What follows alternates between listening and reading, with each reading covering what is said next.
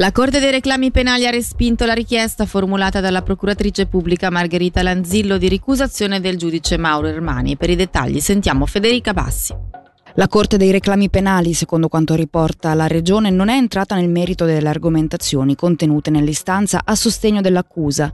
La procuratrice pubblica Margherita Lanzillo aveva infatti chiesto di incaricare qualcun altro al posto del giudice Mauro Ermani a presiedere il processo sulla vicenda del padre che sparò al figlio ad Agno, processo che si terrà nel mese di febbraio.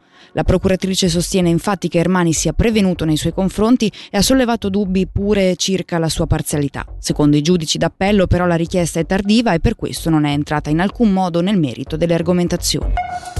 È tempo di bilanci per Tavolino Magico, l'organizzazione che da 25 anni salva derrate alimentari e le distribuisce in centri di distribuzione, che ha presentato le cifre 2023 a livello nazionale e cantonale. Sentiamo la portavoce Simonetta Caratti. Allora, da quasi 25 anni Tavolino Magico lotta contro lo spreco alimentare e la povertà. Eh, lo scorso anno l'associazione a livello nazionale ha salvato 7.200 tonnellate di cibo, 20% in più più o meno. Questo cibo ha supportato durante l'anno in Svizzera un totale di 1,8 milioni di persone indigenti. In Ticino abbiamo salvato 790 tonnellate di cibo che sono andate a aiutare 113.700 persone in difficoltà durante l'anno, che sono più o meno 3.000 persone ogni settimana aiutate in Ticino da Tavolino Magico. Ma soprattutto in Ticino abbiamo aperto due nuovi centri di distribuzione l'anno scorso e nel corso di quest'anno ne apriremo uno in più, quindi saranno 17 alla fine di, del, di, di quest'anno e questo è ovviamente sta a indicare che la precarietà cresce.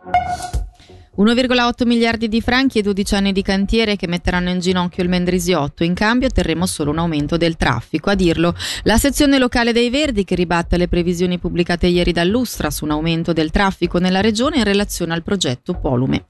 E dalla redazione per il momento è tutto. Prossimo appuntamento con l'informazione tra meno di un'ora.